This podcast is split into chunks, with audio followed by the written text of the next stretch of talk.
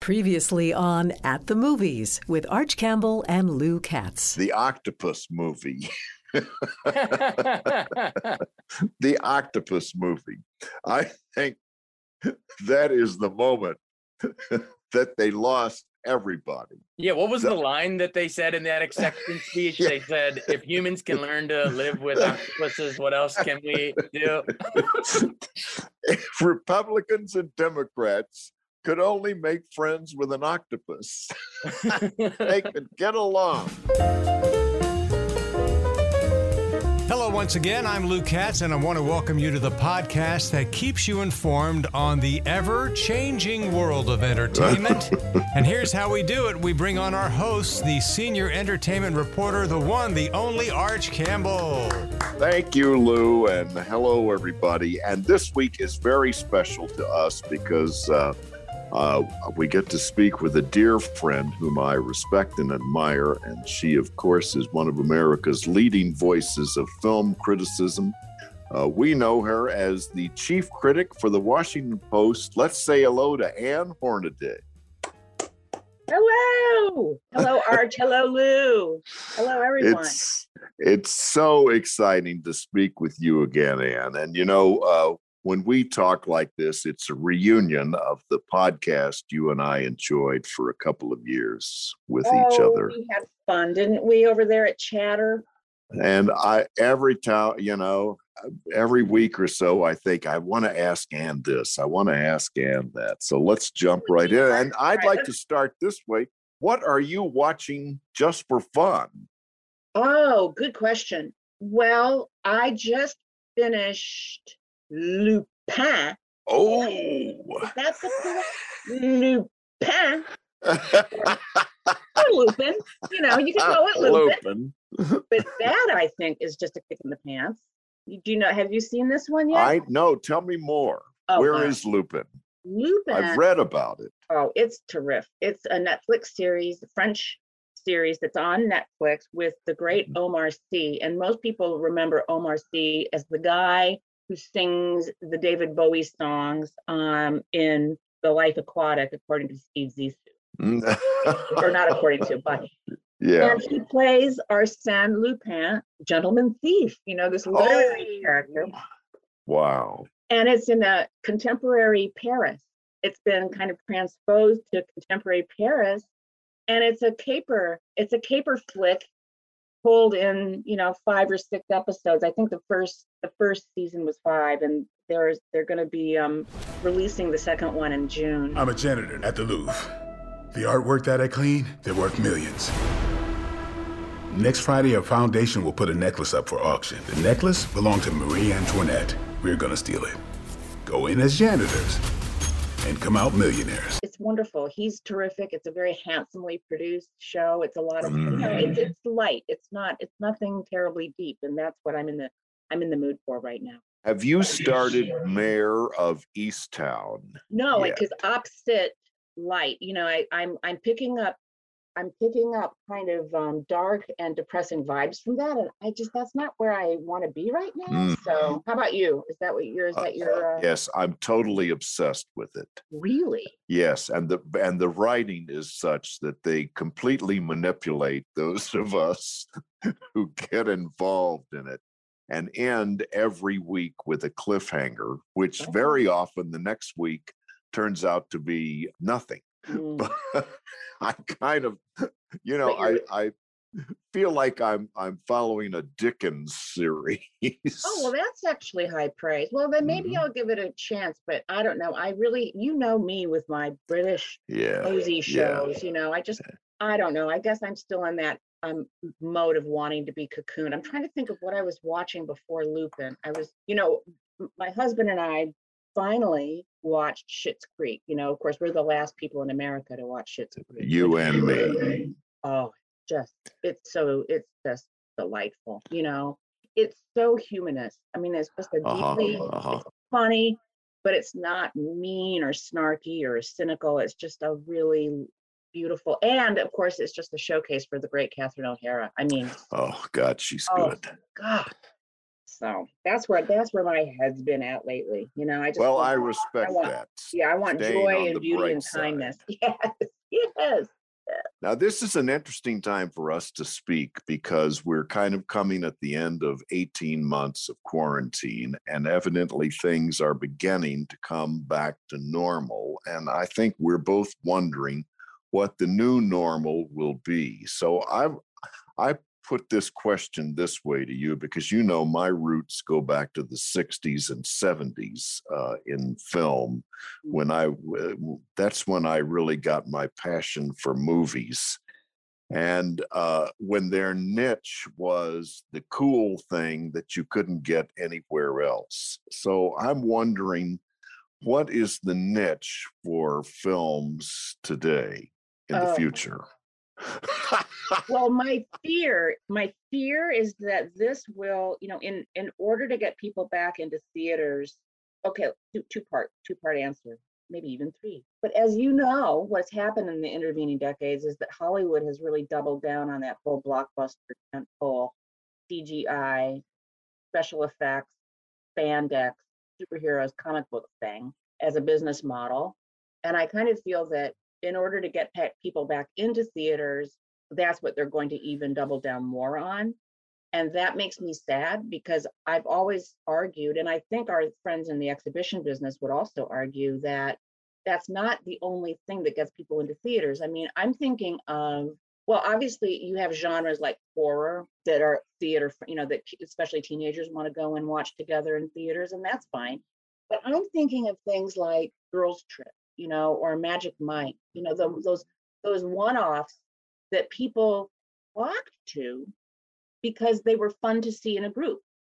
And I kind of feel like that that's the kind of film that you're talking about when you talk about the 70s, you know, those one-offs. They weren't part of a franchise. They weren't meant to be sequelized necessarily. They were just good movies that got you out of your house on a Friday night. And I really, really hope that eh, you know, they I, I just feel like now more than ever that part of the ecosystem is being ceded to the streamers. And I that makes me a little bit sad. Um, I, I wonder if film will be thought of as the two hour standalone movie as opposed to uh, the streaming series, as opposed to the weekly series, as opposed to the to the 60 episode epic uh, that you Yeah. binge. I don't, is that a fair question? Well, you know, this is a conversation that I've been ha- actually having with a lot of people, sort of in the industry and around the industry. Is like, what? And the and the Oscars kind of brought that up this year. I think. What is a movie anymore? I mean, actually, the Tina Fey and Amy Poehler monologue at the Golden Globes kind of captured it when they said, you know, a series is something that I'll binge for 26 hours straight, but a movie is something that's two hours long and I, I don't have the time. You know, it's kind of like this weird we're in this weird headspace and and it, it, there's a i think there might be a little psychological truth to that and then i also feel like on the other hand that when we talk about the generation coming up they don't really you know it's visual storytelling it's all visual storytelling and it almost doesn't matter what you call it so that sentimentalists like you and me who still think that there is such a thing as a movie that you watch in one sitting it has a beginning middle and end and you have a catharsis and you know on a good day you might go out and see it in a theater with other people but you don't have to. You know sometimes you see it alone in your house. I still think that that's a discrete aesthetic experience that people crave and um they and i think they still crave the theatrical part of it and whether and what that looks like going forward is it is, is it only going to be kind of you know i think coming out of the pandemic the independent art house world is really well positioned to survive just Yeah, yeah. they are they know their audiences so well. They've they've connected with their audiences over this last year. They've kept them on side. And they've also been able to take advantage of not just the people you know the government grants but but grant grants you know they can a lot of them are nonprofits so they've mm-hmm. been able to tide themselves over and maybe even a few of them i think are in a position to expand. So then are we going to have this kind of theater culture that's the multiplexes for the spandex movies you know? And then we'll have these little bespoke community oriented hubs that show more of those middle range and independent films. You know it's i just it's going to there's no doubt it will shake out in a way but it's again that middle class of films that I'm a little bit.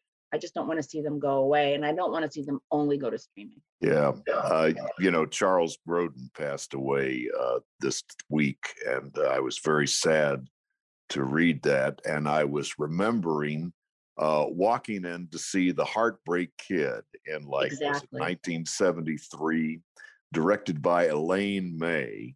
Brilliant. And you know, when the really cool people were doing the really cool things. I know.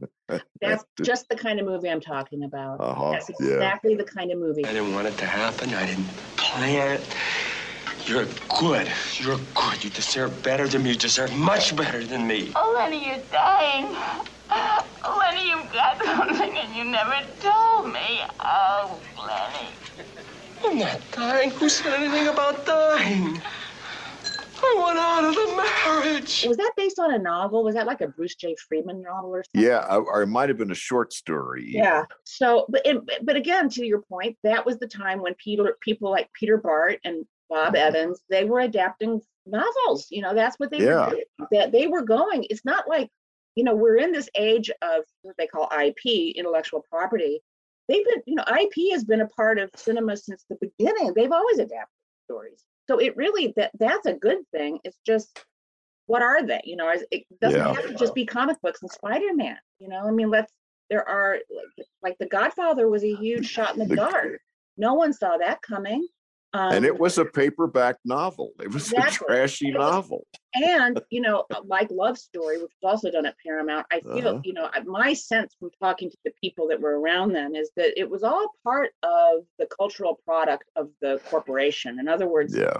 publishers and the studios were kind of in cahoots Mhm. and acted like uh you know like a development a development entity and it was a force for good then because they just ended up doing these incredible things that you know yes the godfather ended up having sequels but it wasn't made to have you know 17 sequels you know No, no. um, and so i just i worry i worry about that kind of thinking that it's that it just has to be it has to look like one thing in order to be considered a success and i just don't think that's true Now you mentioned the Golden Globes, which uh, brings up the uh, controversy over the Golden Globes, and now the uh, cancelization of them, at least for this year.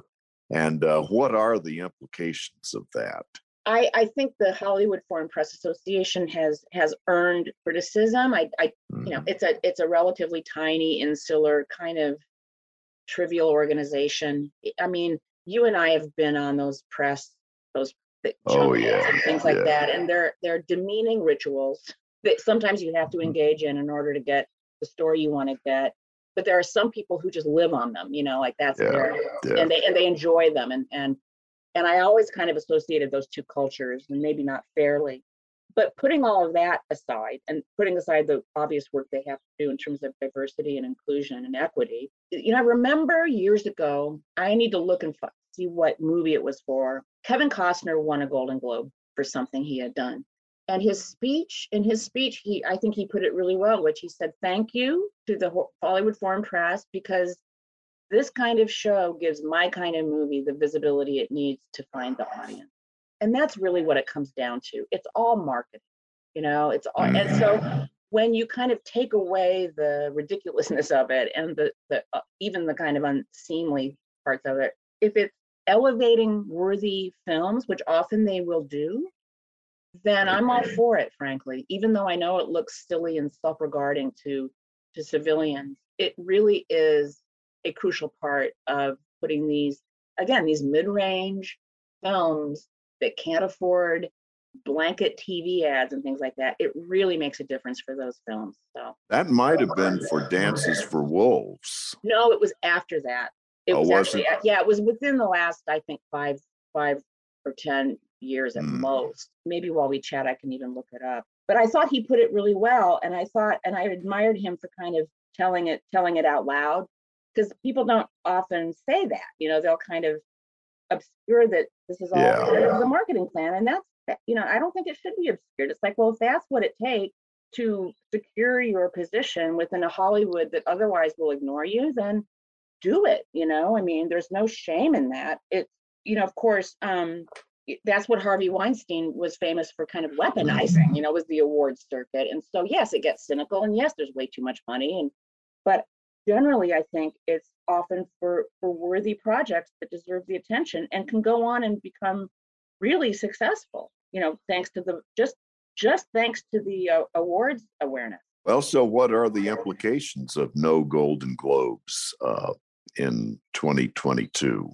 Honestly, you know, I don't I don't know. I I, I don't know that it's going to be that seismic. I mean, I you know, on the one hand, I kind of feel that it's a little bit less. I mean, just coming from the studios and the filmmakers' points of view, that's one less chunk of change that they have to worry about spending because it, it, the spending really is kind of crazy. Right. Um, and then they'll just focus on what whatever the Oscars are, and we don't even know. We don't know now when the Oscars will will be. Are they going to push them back again? Are they going to be in April? You know, that there's that's kind of the big that's the big question mark. Uh, speaking of the of the Oscars, yeah. you brought up the Oscars. I noticed the other day somebody interviewed Billy Crystal, and uh, because of his film that just came out. And uh, during the interview, uh, they brought up the Oscars, and his first reply was, Oh, I'd hoped you wouldn't bring that up. Oh, gee. And then he went on to say that he thought the broadcast wasn't entertaining. What's your take on the Oscars? I don't see the lie. Well, here's my here's what here was my experience. So see if you agree. Mm-hmm. Okay, let me let me back up. I I don't hang out in Hollywood very much. You know, I'm I'm not a I'm not a creature of Hollywood. I don't really know the Academy that well. It's a pretty pretty you know tightly knit group, and it's hard to know who's in the Academy. And but I do know a few. I've over the years I I yeah. actually met a few members. So a couple of years ago, I but I've never been to the Oscars, and I've never actually really quote I've never really enjoyed watching the Oscars. To me, it's just a mm-hmm. slog, and it looks like a slog to sit through. Frankly, I've never wanted to go because it just Ugh. But a couple of years ago, I interviewed Geena Davis. I was doing a story about Geena Davis for the, she had received the Jean Hersholt Humanitarian Right. It was an incredible honor, uh, and it, but it was and it was completely different. Um, you know, because one was for acting, and that's what you typically think uh, an Oscar is about. But um, that I would ever get, uh, you know, a special Oscar for humanitarian efforts is not something that I planned. In the course of reporting that, I got to go to the dinner where they honor those special governor's awards honorees. And that's held in, like, that was in October, months before the actual ceremony. And I'll tell you, that was a cool event because it's a there's a cocktails reception and a beautiful i can't remember i think it was actually held at the kodak i think it was at the kodak theater wonderful cocktails then you go in nice dinner the people's former co-stars show up to honor them. It felt it was big, but it felt intimate and it obviously wasn't televised. So it felt exclusive and glamorous. And I thought, oh, this is the real, you know, this is the real thing. This is really cool. So then this year's Oscars, when they did that pre-show at that party at Union Station where people kind of yeah. came out, that felt like that to me. I really enjoyed that. I enjoyed looking, it was a beautiful scene. Everybody looked great it was kind of lively and fun and bubbly and and it felt very much like that night to me and then when regina king strutted into that room holding her the oscar i got a shiver and i thought yes they're doing it and then it just nosedived after yeah but i do think there's something in maybe they should invert it and make the party the tv show and then because because the, because the awards to me look like they must have been really nice for the people in the room. You know, I mean, it was a very intimate. It kind of went back to the roots of the thing where it was all yeah. on the radio and they were in a room and nobody watched. So maybe we should just invert it and and have the cameras at the fun part, you know, the party, um, and then show the speeches kind of on social media and stuff because it was it was I was I felt really I felt badly for Steven Soderbergh and his co-producers because I'm sure they they put all their best into it, but it just didn't, it didn't work. Well, is there award show, uh, uh, ennui award show? Are we just tired of all the award shows because now there are so many? There's so many and they're so rote, you know, and I think going Uh-huh. back to the Golden Globes, by the time you get to the Golden Globes, even though I don't think I don't believe that there's, I mean, the Golden Globe voters are are completely different than the Academy, you know. But the Golden Globes can remind people, kind of put something top of Mhm. mind that, people can write down. So it does have an effect that way, but they're very different.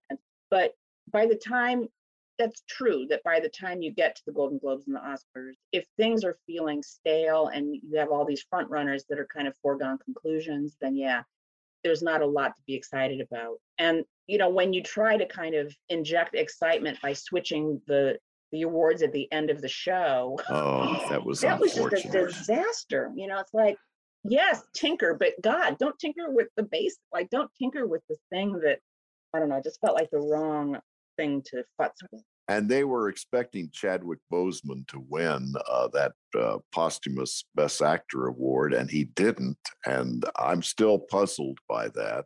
Well, I think the way I heard Soderbergh explain it was they weren't expecting him to win, but they knew Mhm. that there was a chance that he would. And if there was a chance that he would, that you can't go back. You know, like once his widow makes one of those stirring speeches that she was giving all Mhm. season, he's like, you can't go back to normal after that. That's got to be your final word. So they, I think, were hedging more than being sure. You know, they were just kind of gaming it out, like, what if? And we know we can't do this, so we just got to do it that way. That's the way he explained it. But you know, I was Well- kind of, I was happy to see Anthony Hop. I thought Anthony Hopkins deserved it That was a wonderful film. That was a was a wonderful wonderful- performance. totally. Like I, you know, and I and I kind of feel, I feel that the surprise factor in Boseman not winning was mistaken for disappointment on my part, and I wasn't disappointed. You know that it was a strong year for acting. It because when you, especially when you count Riz Ahmed, I mean, I I could have Mhm. I could have seen him sneaking in too because he just Mhm, did a magnificent job in that movie. The uh, Sound of Metal is an extraordinary film. We're talking about Sound of Metal. We're talking about The Father, and uh, I don't think either one of those found much of an audience, which is makes me sad. I don't know about Sound of Metal, and I'm not sure So- that was Amazon, so we're not. I don't know if we even can know those numbers. And I, of course, Mhm. The Father is interesting because that's a Sony Classics movie, and Sony Yeah. Classics did not give an inch when it came to um, giving Mm. up theatrical. And I'm interested in, you know, I know that The Father, right around the Oscars, and it might have been the week after it did go to. They kind of they timed it. They timed it shrewdly to capitalize on the awareness so that people could watch it at home by that time and its numbers exploded it it- it, did like 600 times what it had done previous so i want to circle back with our friends at sony classics and find out like just how did it you know how did it impact What do you think of the twenty dollar download? I think if you're a family, it makes total sense. I will Uh-huh. admit, I did, I was doing a, a radio show where I was asked to weigh in on Barb and Star go to Vista Del Mar, you know, Yeah. Kristen Wiig, and I hadn't seen it. I hadn't seen it. So I had to pony up my 20. And I would say, that was a little ouchy.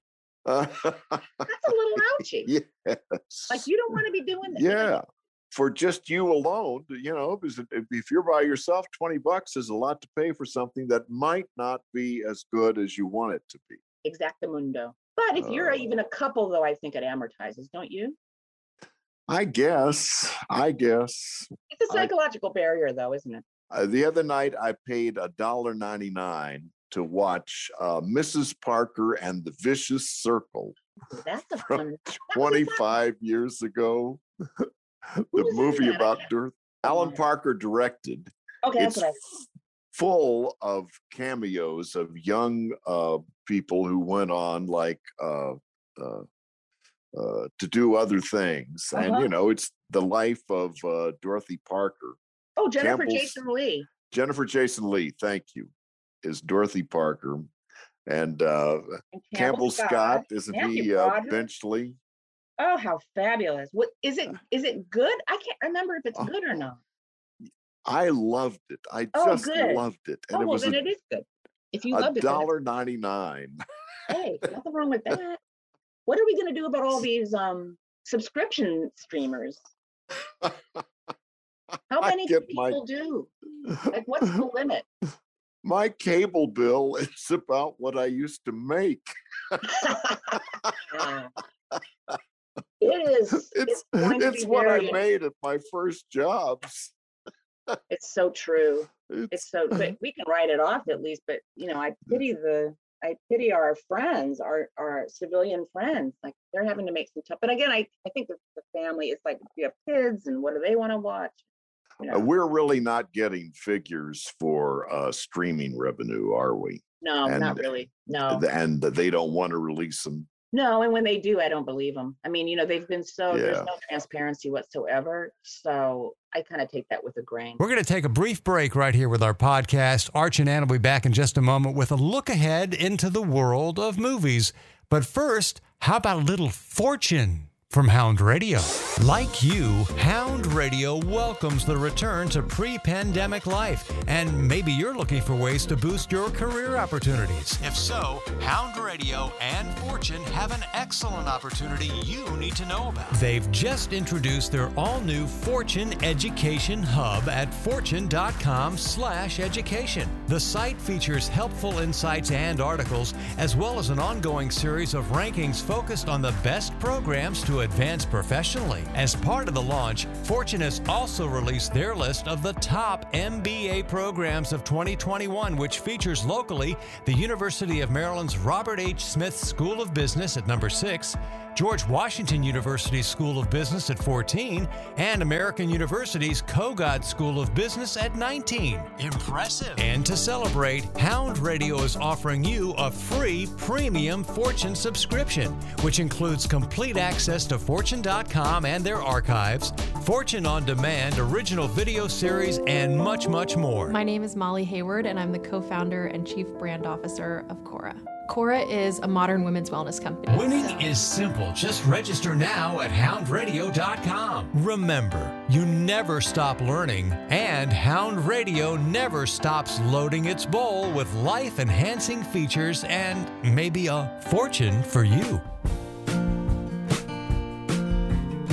At the movies with Arch Campbell and Lou Katz and a cast of thousands. We're talking movies, and and I think we are feeling that life is going to go back into the next phase. What are you looking forward to seeing? Well, have you been in a theater yet? No, have you? I have. Oh, I did my oh, how was it? well, it was lonely because I was the only one in there.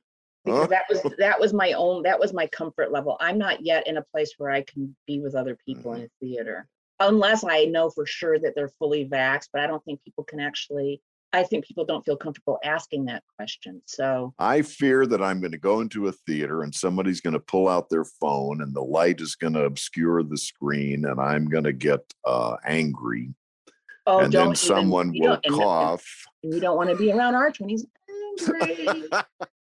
someone will sneeze. Like the Hulk. I'm always angry. It's just that thing that sets him off. You That's want what I feel. out. How quickly his chuckle turns into a growl. no, but it was it was fine. Uh yeah, so I did. I made that big leap, but I'm not I'm not in any I'm not in any desperate rush, you know, to get back into the to the plex um right now. But yeah, I'm I'm looking forward to I'm looking forward to In the Heights. I mean, you know, weirdly enough at the Oscars those ads for In the Heights and West Side Story were the most exciting. Like that was kind of like, ooh, movies. Yeah, they still make them. Here's the other thing. Uh, you mentioned two uh, Disney movies, In the Mhm. Heights, and uh, I'm thinking of Cruella and Yeah, Cruella. uh, uh, you know these Disney Plus movies. Suddenly, we're in this uh, this uh, merger mania Yeah. where uh, it's going to be uh, AT&T versus Disney versus Amazon. How do you feel? Will that uh, impact content? it will and it's going to impact you know it's it there's a there's a there's a faction of film fans and they're not wrong who who say hang on to your dvd you know own as much physical media as you can because that you know as we know about disney and how they've been so shrewd about withholding their catalog over the years Yeah. it worked for them and made everything an event when Snow White came back or when you know Mhm. um but we're gonna they're they're going to control what we see and when we can see it and I don't think people have fully internalized that yet you know we're a lot of our pat, cultural patrimony is going to be in their monetizing hands and how they steward that material is really important and i'm not i'm not 100% sure how that's going to go And Arch, let's find out more from Discovery CEO David Zaslav. Right now, we're spending $20 billion of content today. And we're, we're going to execute on that synergy, but we're going to spend more money on content. Right. Wow. But you know, the thing I love about you is I think you're an optimist. i am I think you're a cockeyed optimist. you're right. That's that's what i like to be.